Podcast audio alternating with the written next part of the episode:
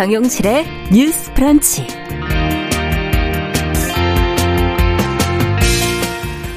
안녕하십니까 정용실입니다. 동남권 신공항 얘기가 처음 나온 지 20년이 다 돼가는데요. 아직도 한다 안 한다 어느 지역이 낫다 논란이 뜨겁습니다. 자 김해 신공항 추진안이 백지화됐다는 소식에 또 내년 선거를 앞둔 정치권도 들썩이고 있는데요. 속내가 보일 듯 말 듯합니다. 네, 청순 가련하지만은 않았던 1세대 걸그룹 리더, 또 환불 원정대를 이끈 최근의 활동까지 자, 추억에 머물지 않고 늘 현재 진행형인 스타 이효리 씨의 매력과 영향력은 어디서 나오는 걸까요?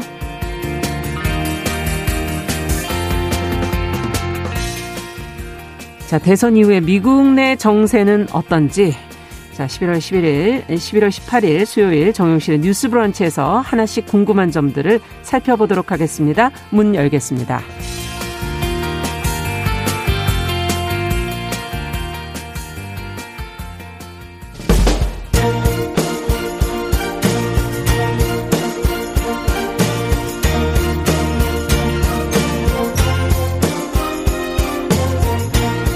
여성의 감수성으로 세상을 봅니다. KBS 일라디오 정용실의 뉴스 브런치. 여러분의 의견을 기다립니다. 문자는 샵 9730으로 보내주세요. 짧은 문자 50원, 긴 문자 100원이 부과됩니다. KBS 모바일 콩, 유튜브를 통해서도 무료로 참여하실 수 있습니다.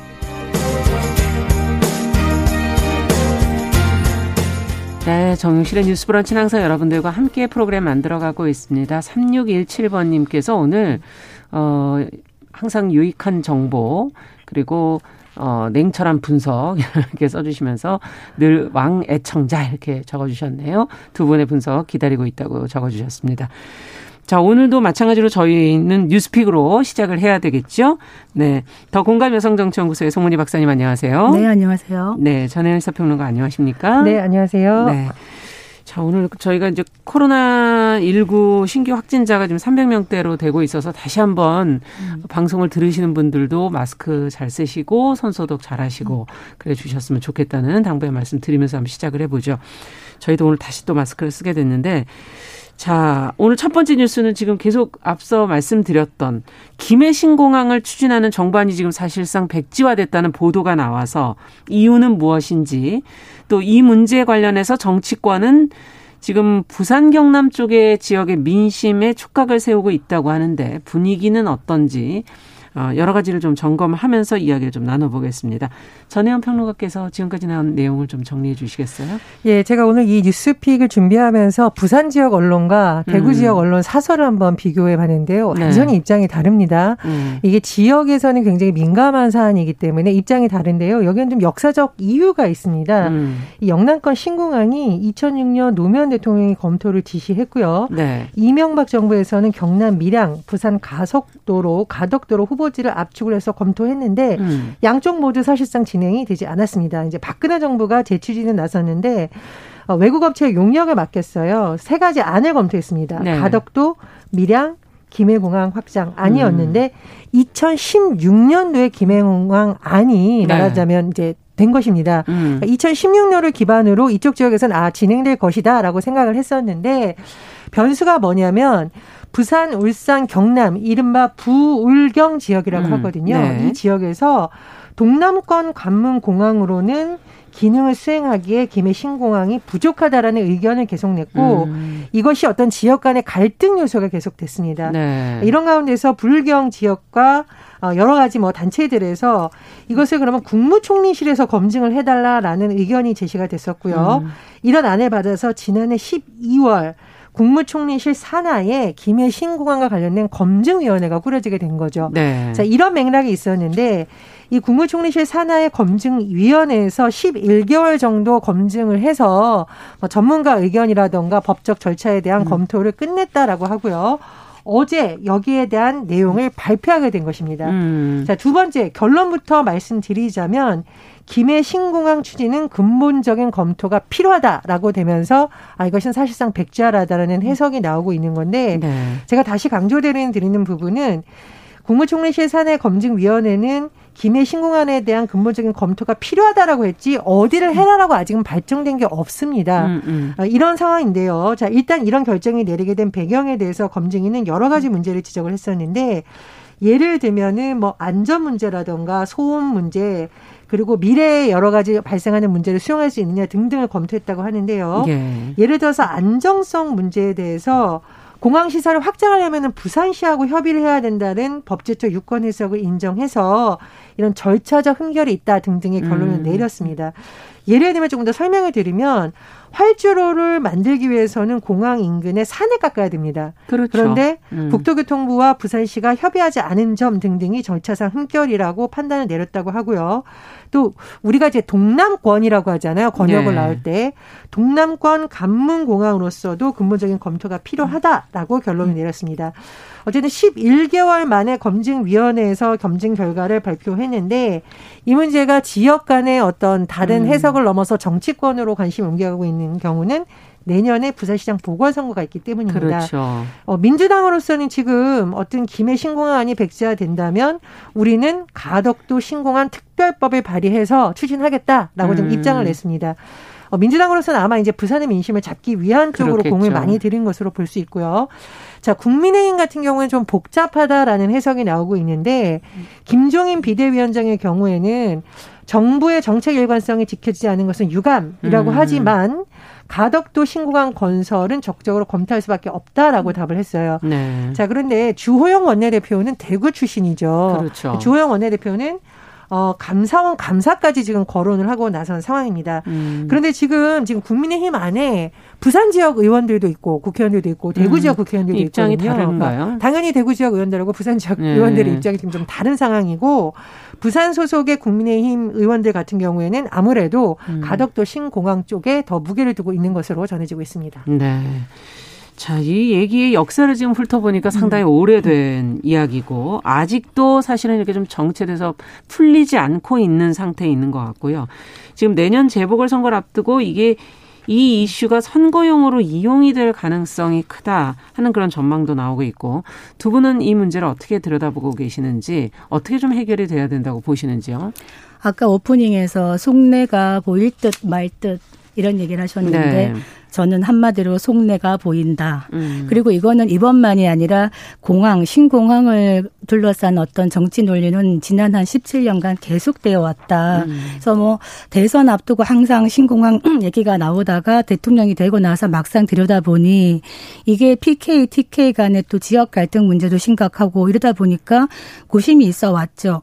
노무현 대통령이 2006년에 처음 동남, 동남권 신공항 얘기를 했다가 이명박 대통령 들어서면서 영남권 신공항으로 프레임을 바꿨어요. 네. 그러면서 이제 PK, TK 간의 어떤 갈등 양상이 벌어지기 시작했는데 막상 뚜껑을 열어보니까 밀양하고 가덕도를 보니 점수가 낮게 나온 거예요. 음. 그러니까 이명박 대통령 때는 이걸 그냥 예, 그냥 백지화 하는 걸로 갔어요. 네. 그러다가 또 박근혜 대통령이 집권하고 나서는 또 이제 대선 공약으로 신공항 얘기를 했기 때문에 다시 한번 시작을 한 거죠.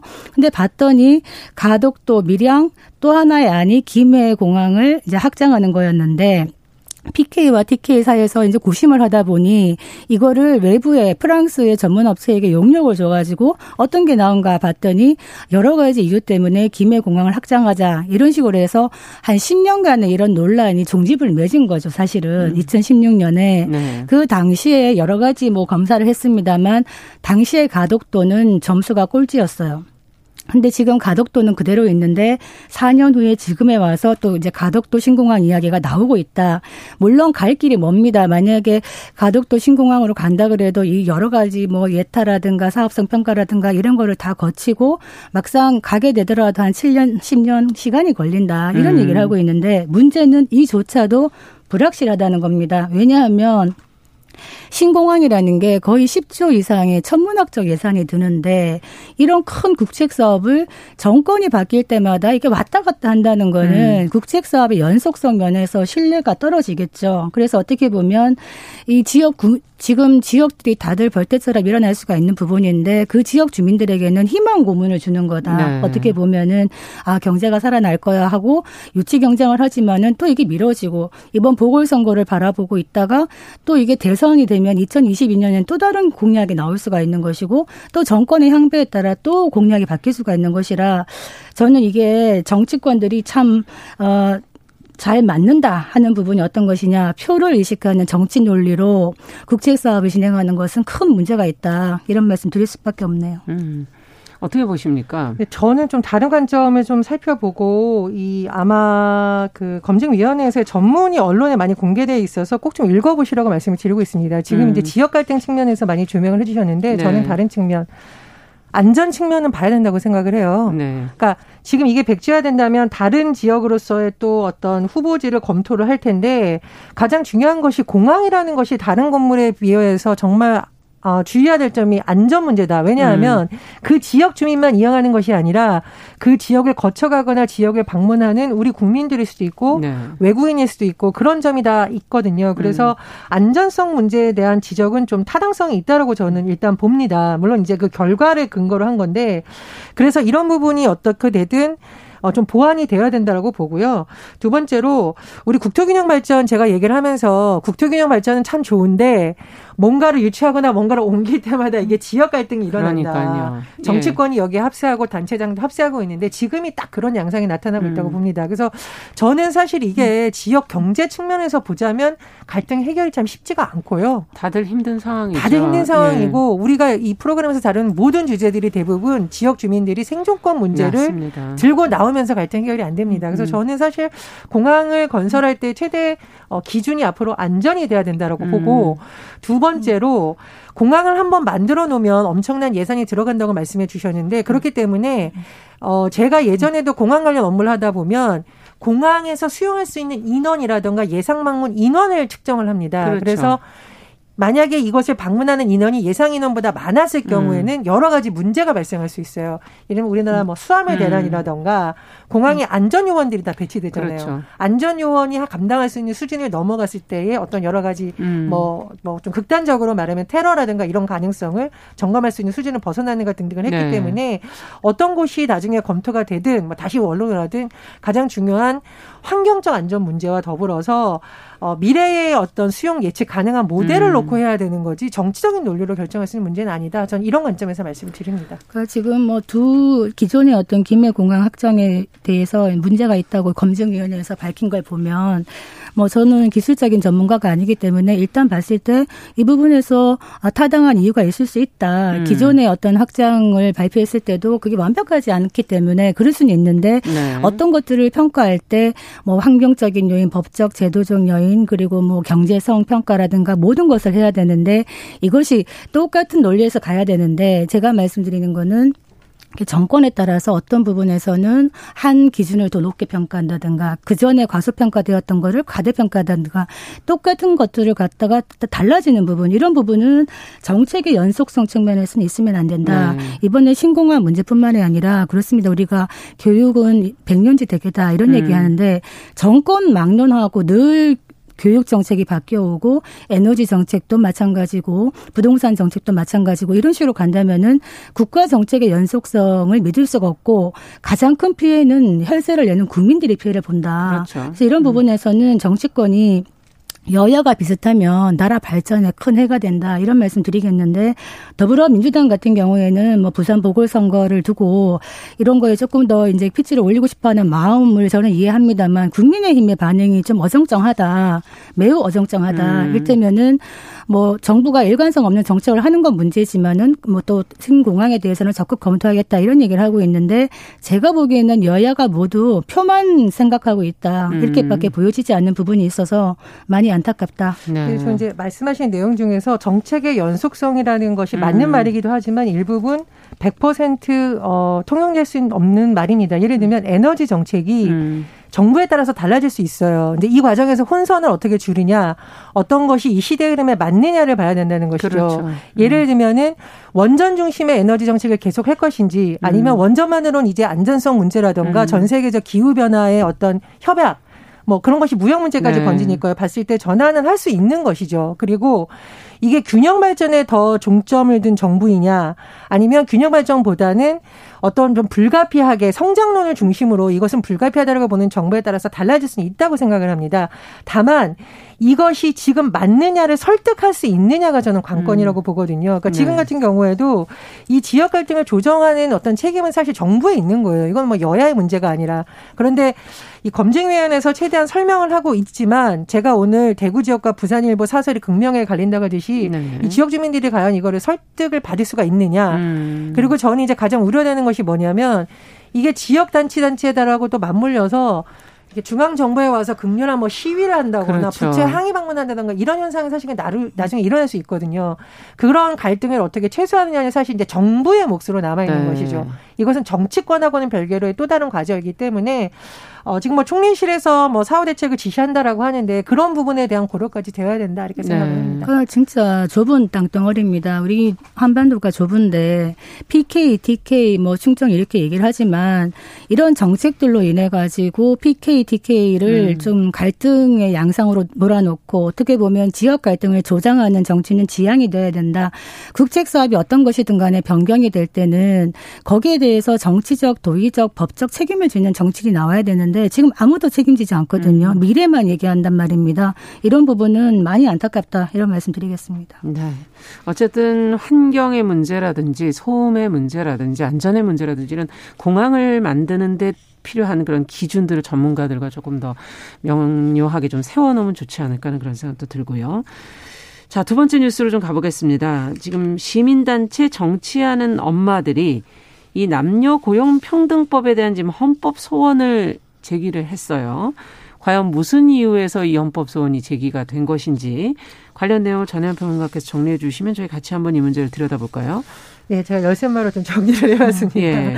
엄마들 관심이 많을 텐데 첫 번째 열쇠말은요. 음. 1년과 3년입니다. 1년과 3년. 네. 자, 우리나라가 남녀고용 평등 고용 평등법에 따르면 모든 노동자는 만 8세 이하 또는 초등학교 2학년 이하의 음. 자녀를 양육하기 위해서 1년 이내에 육아휴직을 쓸 수 있습니다. 1년 이내에. 그런데 네. 제가 3년이라고 말씀드린 이유는 네. 예외가 있죠. 교사와 공무원은 최대 3년 이내에 육아휴직을 사용할 수 있다. 음. 왜냐하면 국가공무원법은 계속 개정이 됐어요. 네. 그러다 보니 육아휴직 기간이라던가 사용 사회를 확대해 왔습니다. 교사 공무원은 그러니까 최대 3년을 쓸 수 있는 3년까지. 거지만 남녀 고용 평등법은 1987년 제정된 그대로 남아 있기 때문에 1년 이렇게 된 음. 것입니다. 그래서 정치하는 엄마들이라는 곳에서 어제 기자회견하면서 엄마 아빠 공무원이 아니라서 미안해라고 하는데 이것은 공무원을 비하려는 게 절대 아니라요. 음. 자 헌법 소원을 제기해야 된 이유는 뭐냐? 그렇다면 일반 노동자들은 공무원이 아니라는 이유, 즉 사회적 신문에 따라서 차별을 겪고 있다. 아. 따라서 평등권과 양육권 침해라고 해서 공무원들도 이렇게 하라는 것이 아니라 남녀고용평등법이 지금 문제가 있다라는 문제 제기를 한 것이라고 해석하면 네. 쉽겠습니다. 자, 그런데 그렇다면 실제로 이런 차별이 발생할 수 있을지를 음. 살펴봤는데요. 이 정치하는 엄마들에서 기자회견을 하면서 2016년 한국보건사회연구원의 연구 결과를 인용을 했습니다. 예. 보통 이제 첫째 아이를 출산한 전후 6개월 동안 여성들이 경력 단절을 많이 겪는데 음, 그걸 비교해 봤어요. 6개월 안에. 공무원은 11.2%가 경력 단절을 겪는데 네. 일반 노동자는 49.8%로 4배 이상 차이가 아. 난다라는 겁니다. 그렇다면 공무원과 일반 노동자 사이에서 이렇게 차이가 발생하는 데 있어서는 이런 제도적인 문제가 있는 것이 아니냐라고 음. 주장을 한 것이고요. 네. 특히 이번 헌법 소원을 제기하면서 어, 노동자 111명이 동참했는데요. 네네. 이 노동자 111명은 임신 중으로 육아휴직을 사용할 예정이거나 이미 사용하고 있는 노동자들이 같이 했다고 음. 합니다. 그러니까 본인들의 문제를 갖고 직접적으로 직접. 네. 같이 행동도 하고 한 것입니다. 네. 그래서 정치하는 엄마들은 이러한 돌봄권 차별이 있는 법령을 국가인권위원회에도 진정할 제- 아, 예정이고요. 더불어서 여러 가지 공무원 비동문 간의 차별이 있는 법령에 대한 개선을 강력히 주장하고 있습니다. 자, 그럼 공무원을 그 규정하는 그 법들, 규제하는 그 법들과 또 남녀 고용 평등법이 사실 일치하지 않는다는 거고 그렇습니다. 이거를 제대로 좀 해달라는 얘기인데요. 어, 두 분은 어떻게 공감을 하시나요? 경력 단절의 부분, 또 육아휴직의 부분. 우리가 아이를 낳고 싶은 나라, 네. 아이를 키우고 싶은 나라를 만드는 게 시대적 과제죠. 지금 네. 저출산 문제가 심각한데 2019년에 우리 한국의 출산율 보니까 0.918명 네. 세계 최저예요. 왜 이런가? 아이를 낳기도 힘들고 낳고 나서 기르기가 어렵다. 음. 여기서 기른다는 거에서는 바로 육아휴직 이런 게 들어가는 거죠. 그렇죠. 지금 남녀 고용 평등법은 1987년에 제정이 되었는데 계속적으로 1년 이내 휴직 그대로 있어요. 음. 네. 그런데 아까 말했던 국가공무원법을 보면 2007년, 2015년 개정을 해가지고 여성과 남성 공무원 모두 육아휴직 3년으로 확대했습니다. 음. 이건 시대적 추세에 발맞춘 네. 거죠. 그러면 내가 공무원 교사가 아니기 때문에 저들이 갖는 3년이 너무 많아 이것이 아니라 그 기준으로 가자는 거죠. 음. 모든 근로자들이 왜냐하면 일반 근로자들이나 공무원이나 교사나 다 국민이죠. 음. 이 국민들이 아이를 낳아서 기르는 데 있어가지고 육아휴직을 다르게 써야 될 이유는 없는 겁니다. 네. 그래서 여기에서는 이제 뭐 사회적 신분을 이유로 차별한다 이런 얘기를 하는데 이 사회적 신분이라는 것에는 뭐 교사, 공무원, 전과자 뭐 이런 거 다 들어가거든요. 그래서 이게 아마 헌법 소원에 일단 들어가서 문턱에서 부적법 각하가 될지 일단 이유를 살펴볼지는 법리적으로는 가봐야 알겠습니다만 음. 이런 논의는 필요한 시점에 맞다 이런 생각이 드는 것이 이 지금 2019년에 세종시의 출산율을 보니까 1.47명이다. OECD 평균하고 별 차이가 없다는 겁니다. 네. 즉 한국의 평균보다 훨씬 높다는 거죠. 네. 세종에 공무원들이 많기 때문이죠. 그만큼 육아휴직이 잘 되어 있기 때문에 이런 걸 사용할 수 있다라는 건데 현실적으로 일반 근로자들한테 육아휴직은 좀 그림의 떡입니다. 특히 예, 뭐 5년 5인 이하의 사업장이라든가 중소기업 같은 그렇죠. 데서 나 육아휴직 3년 쓰겠어요 그러면 그냥 자리 네. 빼는 거거든요. 그래서 이런 부분에서는 정부의 지원이 들어가야 된다. 일단 그 자리 빼고 있는 사이에 대체 인력 같은 거 지원을 해야 되고 육아휴직 급여도 줘야 되고 또 중소기업들이 이런 육아휴직을 많이 해주면 인센티브를 준다든지 음. 이런 식으로 정부의 지원이 같이 들어가지 않는다면은 이게 그림의 떡이 될 수 있다. 이런 생각이 네. 듭니다. 사실 이게 아이들 입장에서 이 육아휴직이 1년보다 좀 길어야 되는 것을 아마 전문가들이 얘기를 했고 그한 3년 정도 안에 들어가야 아이들의 안정감, 정서적인 문제가 없기 때문에 이제 이런 제도를 마련해 본 것인데 자 어떻게 가야 된다고 보십니까? 지금 어, 정부 지원이 필요하다 이렇게 좀 얘기를 해주셨고요. 이거는 정부 지원이 당연히 필요하면서 같이 가야 됩니다. 음. 왜냐하면 법적으로 해주라라고 하면 일부 좀 중소기업자라든가 지방의 작은 곳에서는 아예 여직원들을 안 뽑는 현상이 일어날 음. 그렇죠. 수가 있어요. 이것이 현실입니다. 그렇기 네. 때문에 사업주라든가 고용주 입장에서도 여성들을 고용하는 것이 뭐 도덕적으로나 여러 가지 양성평자 측면을 떠나서 실제로 우리 기업에도 도움이 된다라는 신호는 음. 줘야 됩니다. 그렇기 네. 때문에 국가적 지원이라든가 같이 가야 되는 거고요. 다만 국가적 지원이라든가 법 개정을 빠르게 하는 속도 중에 하나가 헌법 소원이죠. 음. 그렇기 때문에 정치하는 엄마들이 이런 기자회견을 했다고 하고요. 네. 앞으로 결과를 지켜보겠습니다만 법이라는 것은 시대의 흐름을 반영하기 위해서 개정하는 겁니다. 그렇기 음. 때문에 국가공무법이 두 번이나 개정되는데 남녀고용공등법은 30년 동안 바뀌지 않았다는 것은 꽤 오래됐네요. 예, 저도 네. 뉴스를 보면서 다시 한번 놀라는 거였는데 이번 음. 기회에 좀 개정 노력이 필요하다고 봅니다. 그 육아휴직 아이를 키워본 분들은 다 이해하시겠지만 네. 1년으로는 매우 부족합니다. 그렇죠. 실제로 이 아이들이 커가는 과정에서 또 초등학교 입학할 때도 경력 단절 되시는 음. 분들이 의외로 많습니다. 저도 그때가 그건 또 힘드시죠. 예, 그때 한번 음. 해당이 됐었었는데 실제로 법을 살펴보니까 임신 중인 여성 공무원에게는요 하루 두 시간씩 휴식과 진료를 보장하는 모성 보호 시간이 있어요. 아, 예, 그리고 또 5세 5세 이하의 자녀가 있는 경우에는 2년간 하루 2시간씩 육아 시간을 부여하는 이런 제도들. 음. 그래서 우리가 왜 공무원을 다 이렇게 힘들게 시험 보려고 하느냐. 음. 이런 것들이 잘 되어 있기 때문인데 이것이 공무원이 되지 않더라도 많은 근로자들이 이런 혜택을 똑같이 누릴 수 있다면 적어도 육아 부분에서 이런 것들을 할 수 있고 돌봄의 부분에서 같은 음. 혜택을 누릴 수 있다면 왜 아이를 낳지 않으려고 하겠습니까? 그렇죠. 말로만 지금 우리가 2006년부터 2019년 사이에 출산율 올리려고 쓴 돈이 얼마인지 아세요? 13년 동안 쓴 돈이 185조 원입니다. 음. 185조 원. 네. 이게 그냥 정책으로 낭비되는 게 아니라 실제로 아이- 어, 아이를 낳을 수 있는 것으로 실생활에 들어갈 수 있는 정책을 펴야 되지 않는가 이런 음. 생각이 듭니다. 저는 이제 정치권에서 이 안을 논의를 하겠죠, 나중에. 그런데 노동시간 단축과 이런 돌봄 문제는 사실 맞물려 있습니다. 음. 그렇죠. 노동시간이 긴 나라는 한 사람이 비면 다른 사람이 그 노동 시간을 채워야 되는 구조적인 현실이 있기 때문에 네. 사실은 노동법과 돌봄 문제는 긴밀히 맞물려 있거든요. 예. 그래서 저는 여당이든 야당이든 돌봄 정책을 선심성 뜻이 내놓는 것이 아니라 사실은 우리가 노동 환경이라든가 근로 시간이라든가 52시간제를 둘러싼 여러 가지 논의가 같이 맞물려 진행이 돼야 됩니다. 그렇죠. 그래야 네. 현장에서 여성들이 눈치 안 보고 육아휴직 쓸 수 있는 환경이 네. 마련될 것이라고 생각합니다. 시대의 변화에 맞춰서 조금씩 변화되지 않을까 하는 기대를 해보도록 하겠습니다. 오늘 뉴스픽 전혜연 평론가 또 더 공감 여성정치연구소 송문희 박사 두 분 수고하셨습니다. 감사합니다. 감사합니다. 자, 정용실의 뉴스 브런치 듣고 계신 지금 시각 10시 30분이고요. 라디오 정보센터 뉴스 듣고 오죠. 국내 코로나19 신규 확진자 수가 하루 새 313명 늘어 80여일 만에 300명대로 증가했습니다. 국내 발생 245명, 해외 유입 68명입니다. 정부가 현재 코로나19 국내 상황에 대해 전국적 대규모 재확산이 현실화될 것이라는 비관적 전망도 있는 위기 상황이라며 그간 효과적 방역 수단이었던 신속한 역학조사와 격리 조치만으로는 새로운 위기를 극복하기 어렵다고 밝혔습니다. 서욱 국방부 장관이 오늘 아침 크리스토퍼 밀러 신임 미국 국방장관 대행과 전화통화를 갖고 굳건한 한미동맹과 연합방위 태세 유지를 위한 공약을 재확인했습니다. 공수처장 후보 추천위원회가 오늘 후보 검증 회의에 들어가면서 후보자 2명 추천을 결론낼 수 있을지 주목됩니다. 정부의 전세 대책 발표가 내일로 하루 연기됐습니다. 이번에 포함될 대책으로는 임대주택 공급을 늘리고 공급 시기는 앞당기는 방안이 거론됩니다.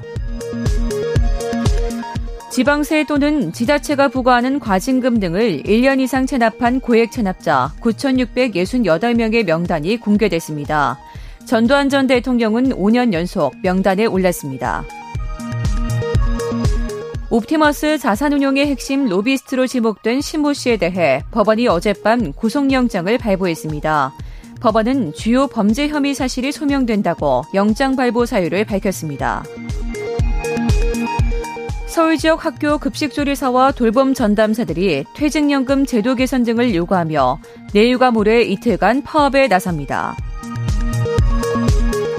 미국이 해군 함정에서 발사한 미사일 요격기로 모의 대륙간 탄도미사일을 격추하는 시험에 처음으로 성공했습니다. 지금까지 정보센터 뉴스 정한나였습니다.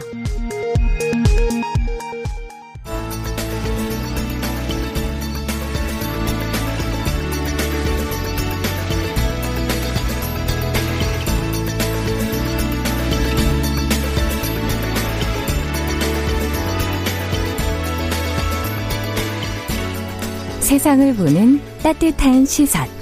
KBS 일라디오 정용실의 뉴스 브런치. 매일 아침 10시 5분 여러분과 함께합니다. 네, 정우실의 뉴스 브런치 듣고 계신 시각 10시 33분입니다. 자, 수요일에는 여러분 또 기다리시는 국제 뉴스 시간이 있죠. 오늘도 조윤주 외신캐스터 잘해 주셨습니다. 어서 오십시오. 네, 안녕하세요.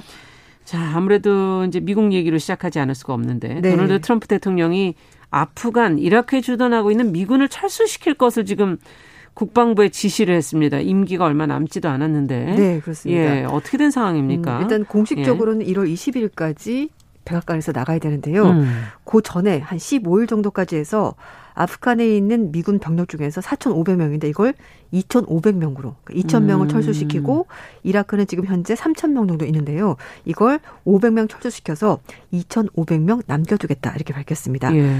크리스토퍼 밀러 국방장관 대행이 트럼프 대통령의 국방부에 아프간과 이라크에 주둔하고 있는 미군 병력을 감축해라 이렇게 지시했다고 밝혔는데요. 밀러 장관 대행은 어, 취재진에게 이번 결정은 트럼프 대통령의 고위급 군사 자문 대부분에 추천에 따른 것이다라고 밝혔는데 음. 하지만 구체적으로 누구와 얘기를 했는지는 언급하지 않았다고 합니다.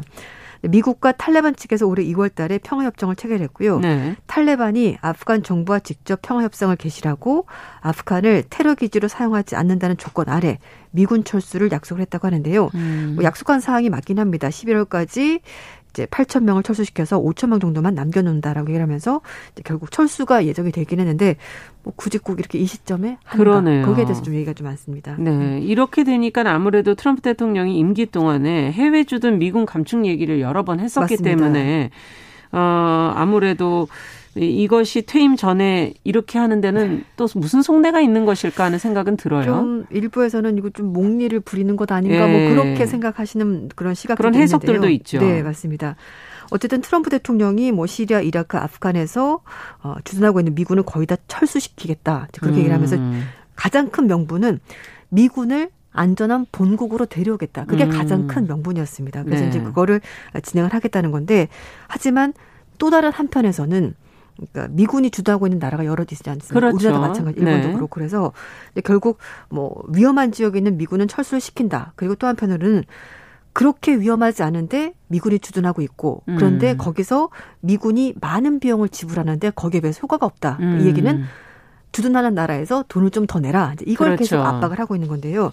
결국 이제 그런 식으로 얘기를 하면서 계속해서 철수를 얘기를 하고 있는 겁니다. 음. 그런데 최근에 백악관의 안보 라인과 국방부 고위 관리들이 줄줄이 잘렸습니다. 그렇죠. 예, 그러니까 트럼프 대통령 충성파로 그 자리가 다 메꿔지고 있는데요. 사실 뭐 이 얘기는 트럼프 대통령이 자신이 재선할 거라고 생각을 했던 것 같습니다. 네. 그래서 아마 그런 식으로 먼저 작업한 것으로 보이는데요. 어, 지난 9일날 마크 에스퍼 국방장관이 잘렸고요. 그리고 예. 나서도 국방부 인사들이 줄줄이 이제 잘린 건데요. 지금 현재는 이 국방장관 대행을 충성파로 알려진 크리스토퍼 밀런 데테러 센터장이 현재 음. 맡고 있습니다. 뭐 뿐만 아니라 정책 담당 차관 대행, 정보 담당 차관 그리고 어 장관 비서실장 등이 연이어서 자리에서 물러났는데 이 자리는 미군 철수를 강력히 주장하는 트럼프 아. 대통령의 충성파들로 가득 채워졌고요. 다 자리를 네, 채웠군요. 좀 전에 이제 뉴스가 나온 걸 제가 봤는데 음. 어, 크리스토퍼 크렙스 국가 아, 국토안보부 사이버 보안 담당 국장이 자리에서 물러나는데요. 음. 이 사람이 무슨 말을 했냐면은 트럼프 대통령이 계속해서 부정선거 얘기를 했잖아요. 네. 거기에 대해서 자신은 이번 선거가 부정하다고 생각하지 않는다. 음. 정확하고 공정하고 투명하게 투표를 진행했다고 본다라는 입장을 밝혔는데 그 좀- 입장 때문에 그렇군요. 네 그런 것 네. 밝히자마자 잘렸습니다. 네. 네.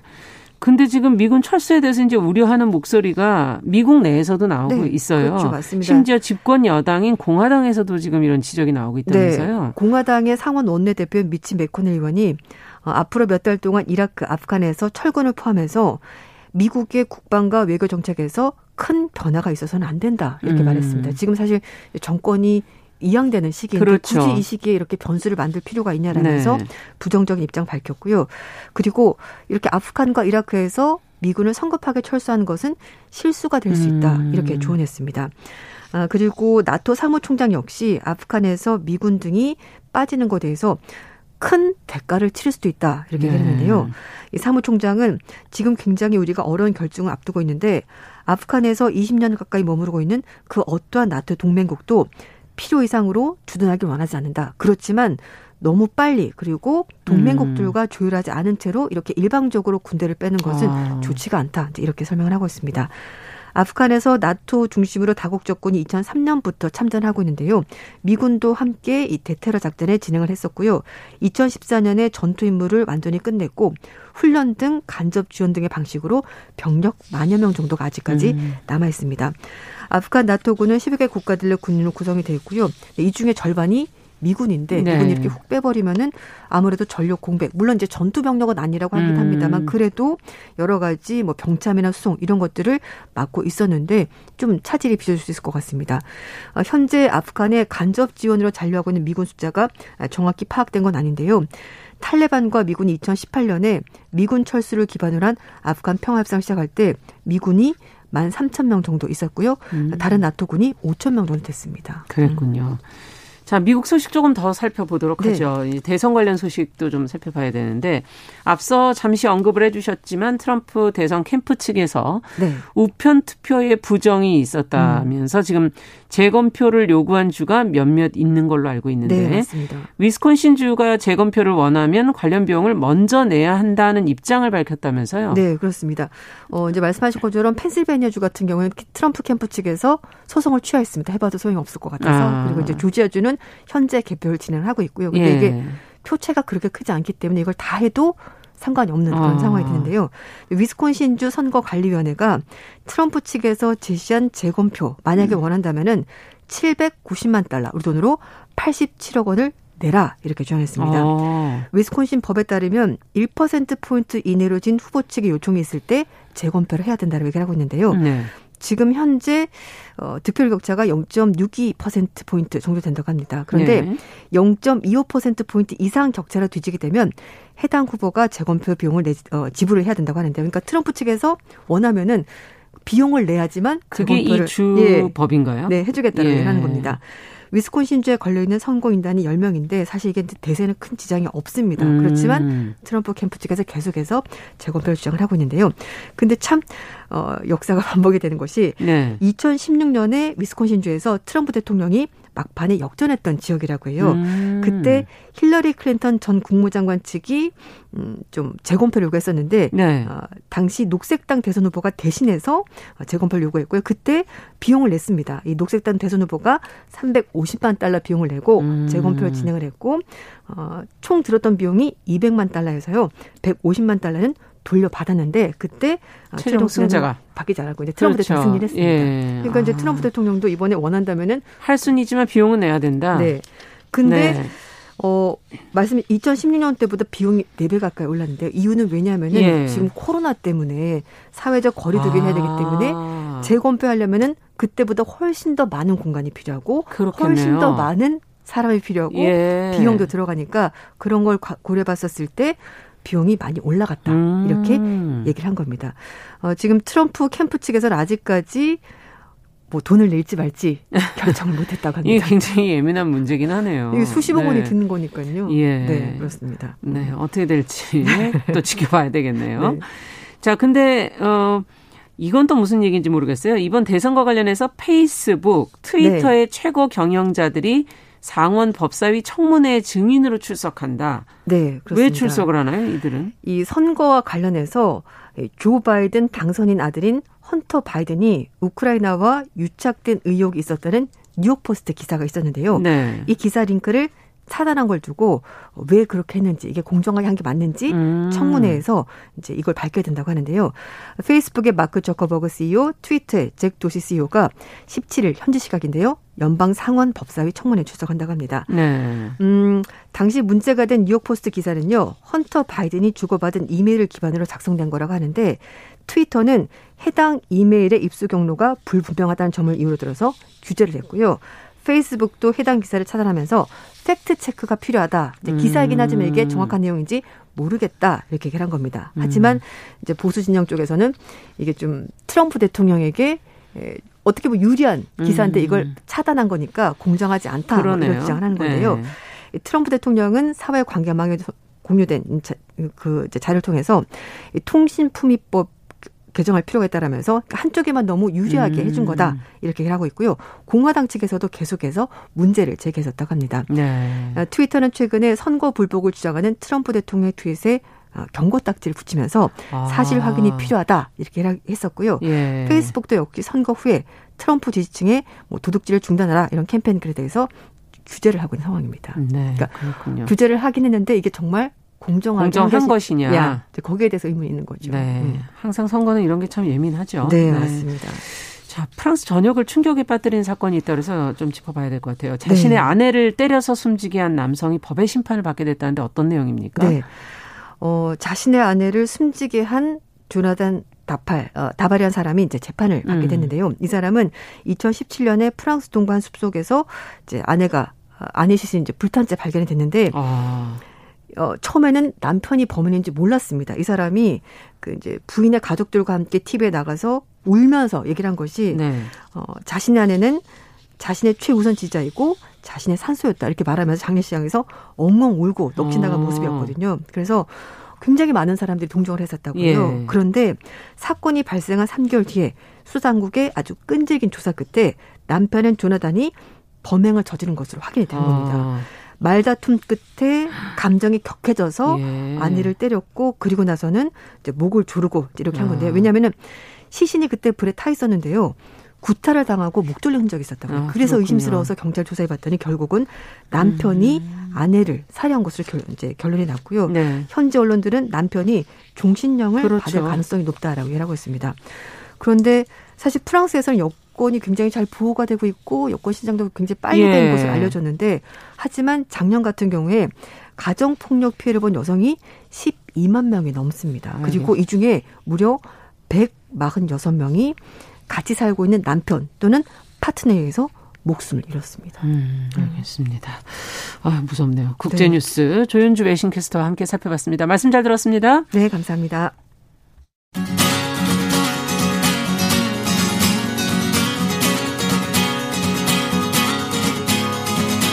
함께 가면 길이 됩니다. 여러분과 함께하는 정용실의 뉴스 브런치. 월요일부터 금요일까지 방송됩니다. 네, 이번에는 손희정의 문화비평 시간입니다. 여성의 시각으로 매체와 사회문화 현상을 좀 들여다보도록 하죠.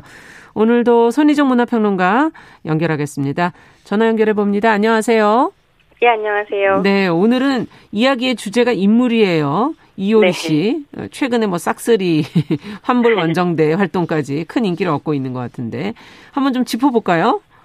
네, 뭐 이효리 씨에 대해서 새삼스럽게 소개해드리는 건좀 음. 부끄럽기도 하지만 그래서 약한 설명을 좀 드려보겠습니다. 네. 1998년 4인조 걸그룹 핑클로 가요계에 데뷔한 이래 한 번도 탑의 자리에서 내려온 적이 없는 22년차 베테랑 연예인인데요. 뭐라고 한마디로 소개할 수 있을까 좀 고민을 해봤는데 네. 이런 기록을 가지고 계세요. 대한민국 엔터테인먼트 역사에서 유일하게 가요대상과 연예대상 둘 음. 다를 수상한 연예인입니다. 그래서 2000년대 초부터 예능 셋별로 급부상했고요. 2003년에는 정규 앨범 스타일리시를 발표하면서 솔로 데뷔를 하게 됩니다. 네. 네, 그 당시 타이틀곡이 그 유명한 10미니츠였는데요. 음. 그야말로 이효리 신드롬을 불러일으켰고요. 이번 이제 방송 준비를 하면서 재밌는 기사를 하나 봤는데 당시 네. 한 언론에서 2003년을 정리하는 핫 키워드 1위로 강효리를 꼽았더라고요. 음. 이게 뭔가 했더니 당시 법무부 장관이었던 강금실 법무장관과 네. 이효리의 합성어였습니다. 어. 두 여성이, 여성의 어떤 파워 같은 것들을 주목하는 게 2003년이기도 했고요. 네. 이후로 이제 U-Go-Girl, Chitty Chitty Bang Bang 등의 히트곡을 계속 발표하면서 독보적인 가수로 활동했고 이렇게 가수로 전성기를 구가하는 와중에 예능 역시 함께 음. 접수합니다. 그래서 신동엽 씨와 공동 MC를 봤던 쟁반 노래방과 기억나죠? 예. 네, 유재석 씨와 함께했던 패밀리가 떴다 등이 음. 대표작입니다. 그렇군요. 최근에도 활동이 계속 이어지고 있잖아요. 예. 예. 가장 관심을 모은 환불 원정대 활동. 어, 이것의 시작도 사실 중심축도 이효리 씨가 아닌가 이런 생각이 들고 여기서는 좀 최근에는 어떤 모습을 보여주고 계시는지. 네네. 역시 리더로서의 리더십을 확실히 보여줬다고 할 수 있는데요. 네. 환불원정대 같은 경우는 지난주에 마지막 활동이 방송이 됐습니다. 음. 그래서 워낙 화제가 됐었기 때문에 예능 잘 안 보시는 청취자들께서도 이름이 좀 익숙하실 것 같아요. 예. 이 환불 원정대는 MBC 예능 프로그램인 놀면 뭐하니에서 만든 프로젝트 그룹이고요. 예. 이효리, 엄정화, 화사, 제시 이렇게 네 명의 멤버로 구성되어 있습니다. 만만치 않은 분들이에요. 네.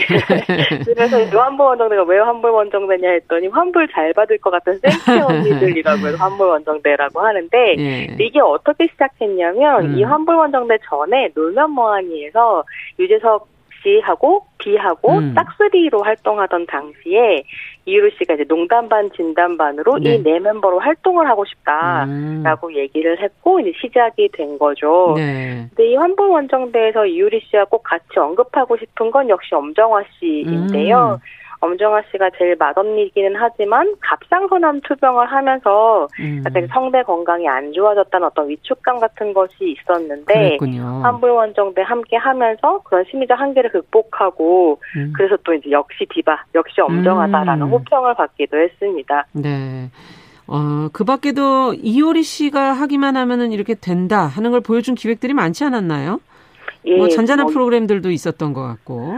여러 가지 프로그램들이 있었을 텐데요. 저는 일단 싹스리부터 좀 이야기를 해봐야 될 것 같아요. 예. 이식 싹스리라고 하는 게 약간 뭐 비의 깡민이라든가 혹은 무한도전의 유재석이 혼자 진행하는 판이라는 평가를 받은 노면 음. 모한이라든가 약간 낡은 것들의 조합이 있었던 것인데 네. 이걸 이효리라는 사람이 들어가서 완전히 새로운 포맷으로 리뉴얼을 시킨 거죠. 음. 이효리가 없었으면 싹스리도 없었다. 음. 라는 생각을 좀 하게 되고요. 이때 이제 이효리 씨의 린다지라는 부캐를 활용하는 방식도 좀 인상적이었는데 네. 이효리 씨가 그 치티치티뱅뱅 표절 시비로 2010년 에 연예계 활동을 좀 줄이면서 동물권 옹호나 채식 지향 등으로 음. 이제 좀 알려지기 시작을 했죠. 네네. 그리고 이상수 씨와 결혼하고 제주도로 이사를 간 후에는 제주댁으로 불리면서 음. 뭐 예능에 한회 정도 특별 출연할 때는 요가 강습을 하는 이런 모습들을 보여줬었어요. 맞아요. 근데 이게 지속적으로 출연하는 예능형 캐릭터를 만드는 건 좀 어려웠겠죠. 음. 사회적이고 정치적인 활동들을 예능키로 받는 것도 쉽지 않았을 테고 그런 이제 내용들이 주말 예능을 보는 대중을 사로잡기도 음. 쉽지 않았을 테니까요. 그러다 보니까 부캐 린다지로 완전히 자기의 모습을 또 리뉴얼 하는데요. 음. 이 린다지의 경우에는 제주댁하고는 완전히 다르게 돈을 사랑하는 속물로 그려지거든요. 어. 이렇게 미용실에서 미용, 그러니까 미국에서 미용실을 열어서 예. 자수성가하고 지금 200개의 미용실을 운영하는 재력가라는 컨셉트였습니다. 음. 이런 것들을 잘 전주를 하는 정말 예능감이 뛰어난 예능인이기도 한 거죠. 네. 이제 말씀하신 것처럼 이런 예능감을 가지고 뭐 효리네 민박이라든가 캠핑 클럽 같은 잔잔한 프로그램에서도 이제 인기를 좀 끌었었는데요. 그렇죠. 이- 네. 특히 뭐 꾸밈 없는 옷차림에다가 뭐 맨 얼굴에다가 참 자연스러운 모습 다 호감을 줬던 것 같은데요. 네, 그게 또 이제 여성 청취자들, 시청자들한테 정말 예. 로 사랑을 또 많이 받기도 했었고요. 그래서, 근데 뭐 캠핑 클럽 같은 경우에는, 어, 15년간 떨어져 있었던 핑클 네 멤버가 뭉쳐서 음. 함께 캠핑을 좀 다닌다는 내용이었어요. 네. 그래서 뭐 효리네 민박과 캠핑클럽까지 좀 보면 효리식 예능 장르가 생기고 있다라는 생각이 좀 드는데 음. 이 요리식 예능에서 사람들이 가장 많이 주목하는 건 아무래도 이제 환불 원정대에서도 보여줬던 모습인데 네. 여성들 간의 관계성 그렇게 쌓아가는 음. 친밀함 이런 네. 것들인 것 같습니다. 음, 그렇군요.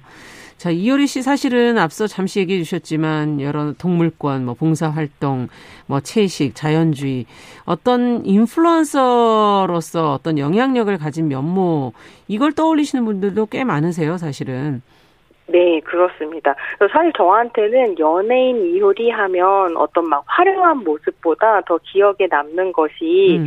2012년에 힐링 캠프에 나와서 자신의 바뀐 삶에 대해서 이야기했었던 그 모습이에요. 예. 이게 아까 말씀드렸던 것처럼 2010년에 4집 표절 시비 후에 이제 너무너무 괴로웠던 거죠. 음. 그래서 이제 그런 시기에 이효리 씨가 정신과 상담을 받게 되는데요. 네. 그때 이제 담당해 주셨던 의사가 그런 이야기를 했다는 거예요. 이효리 씨 집에 금은 잔뜩 있는데 정작 해먹을 쌀이 없다. 그래서 금을 쌀로 바꿔야 된다. 어. 이 이야기 자체가 이제 이효- 이효리 씨한테 큰 충격을 주기도 하고 관점의 전환을 주기도 음. 했었던 거죠. 그래서 음. 그야말로 이제 생을 유지시키는 일상이 없고 스스로를 돌보지 않는 삶을 좀 성찰적으로 보면서 네. 어, 사- 그러니까 활동이 좀 바뀌기 시작했었던 것 같아요. 음. 그러면서 뭐 투표를 권하고 네. 쌍차 노동자 투쟁을 지지하기도 하고 음. 동물권 단체인 카라와 협업하고 그랬죠. 그리고 요가를 시작합니다. 아. 그래서 저는 이효리 씨의 행보가 이렇게 뭐 다른 사람들에게 영향을 미치는 선한 영향력 이렇게 해석되기 음. 전에 나를 살리기 위해서는 타인을 돌봐야 한다는 것을 알려주는 어떤 행보 가 아닌가. 그렇게 대중에게 먼저 다가갔으면 좋겠다 그런 생각이 좀 들었습니다. 그 표절 시비가 힘든 순간이긴 했지만 또 본인을 다시 돌아보게 하는 그런 시간이었던 것 같기도 하고요. 예. 네. 어, 최근에 지금 이제 환불 원정대 활동을 마치고서는 5년 후를 기약을 하더라고요. 네, 왜 그렇습니다. 5년 후에는 그럼 영향력은 그대로일까? 뭐 이런 생각도 들기도 하면서 어, 지금 네. 뭐 이제 후배 연예인들에게는 롤모델이긴 하지만 앞으로는 이제 5년 후면 좀 나이가 들어가야 되지 않겠습니까? 어떻게 들어가게 될까 기대가 되기도 하는데요. 저는 이게 되게 재미있는 게 이효리 씨가 이제 어떤 낡은 포맷들을 새롭게 리뉴얼하는 새로운 스타일, 뭐 새로운 모습 매번 모- 보여주는 것 같으면서도 음, 한편으로는 자기 중심이 변하지 않는 사람이라는 생각이 들거든요. 음. 그러니까 나에 대한 자신감과 나에 대한 믿음 같은 것들을 바탕에 가지고 있기 때문에 네. 상이 유연하게 계속 변신할 수 있는 거기도 한 거죠. 음, 그래서 자신이 이 업계의 탑이라는 걸 아는 스타, 네. 그런데 인생의 가치가 그런 것에만 있는 것은 아니라는 걸 아- 아는 사람의 품위 음. 이런 게 효리 씨의 힘이라고 생각하고 5년 후도 그래서 또 기대해 볼 만하다라고 생각합니다. 네. 자, 이효리 씨 얘기를 해봤는데 끝으로 우리가 좀 함께 생각해 볼 만한 것을 좀 던져주셔야죠. 네, 그래서 사실은 이효리 씨가 이렇게 말하자면 정말 품위 있게 나이 들어간다는 것이 너무 좋고 음. 그걸 보면서 함께 나이 들어가는 저에게도 굉장히 큰 힘이 되거든요. 네. 그런데 또 생각해 보면 지금 10대, 20대 여성 연예인들도 그럴 수 있을까? 음. 음, 연예계 상황과 대중의 시선은 이효리 씨가 한참 활동하던 그때보다 좀 더 가혹해지지 않았나 이런 아. 생각이 좀 들었어요. 예. 한풀 원정대에서 이효리 씨가 엄정화 씨한테 나이 편견이나 이런 것 때문에 힘들고 지칠 때, 아, 정아 언니도 했었지 하면서 따라왔다고 이야기를 음. 하거든요. 네. 그럼 모델이 있다는 건 너무 중요한데, 이효리 씨가 그런 모델이 되고 있다는 것도 중요한데, 모델만으로는 사실 해결이 안 되는 거죠. 맞습니다. 그래서 엔터테인먼트를 즐기는 대중의 문화가 이효리를 만들었다는 음. 생각을 좀 나누면서 우리도 함께 변화하자 이런 말씀을 드리고 싶었습니다. 네. 오늘 얘기는 여기까지 듣겠습니다. 감사합니다. 네, 손희정의 문화비평. 오늘은 이효리 씨에 대한 이야기 나눠봤습니다. 정용실의 뉴스 브런치 수요일 순서는 여기서 마치도록 하겠습니다. 저는 내일 오전 10시 5분에 뵙겠습니다. 감사합니다.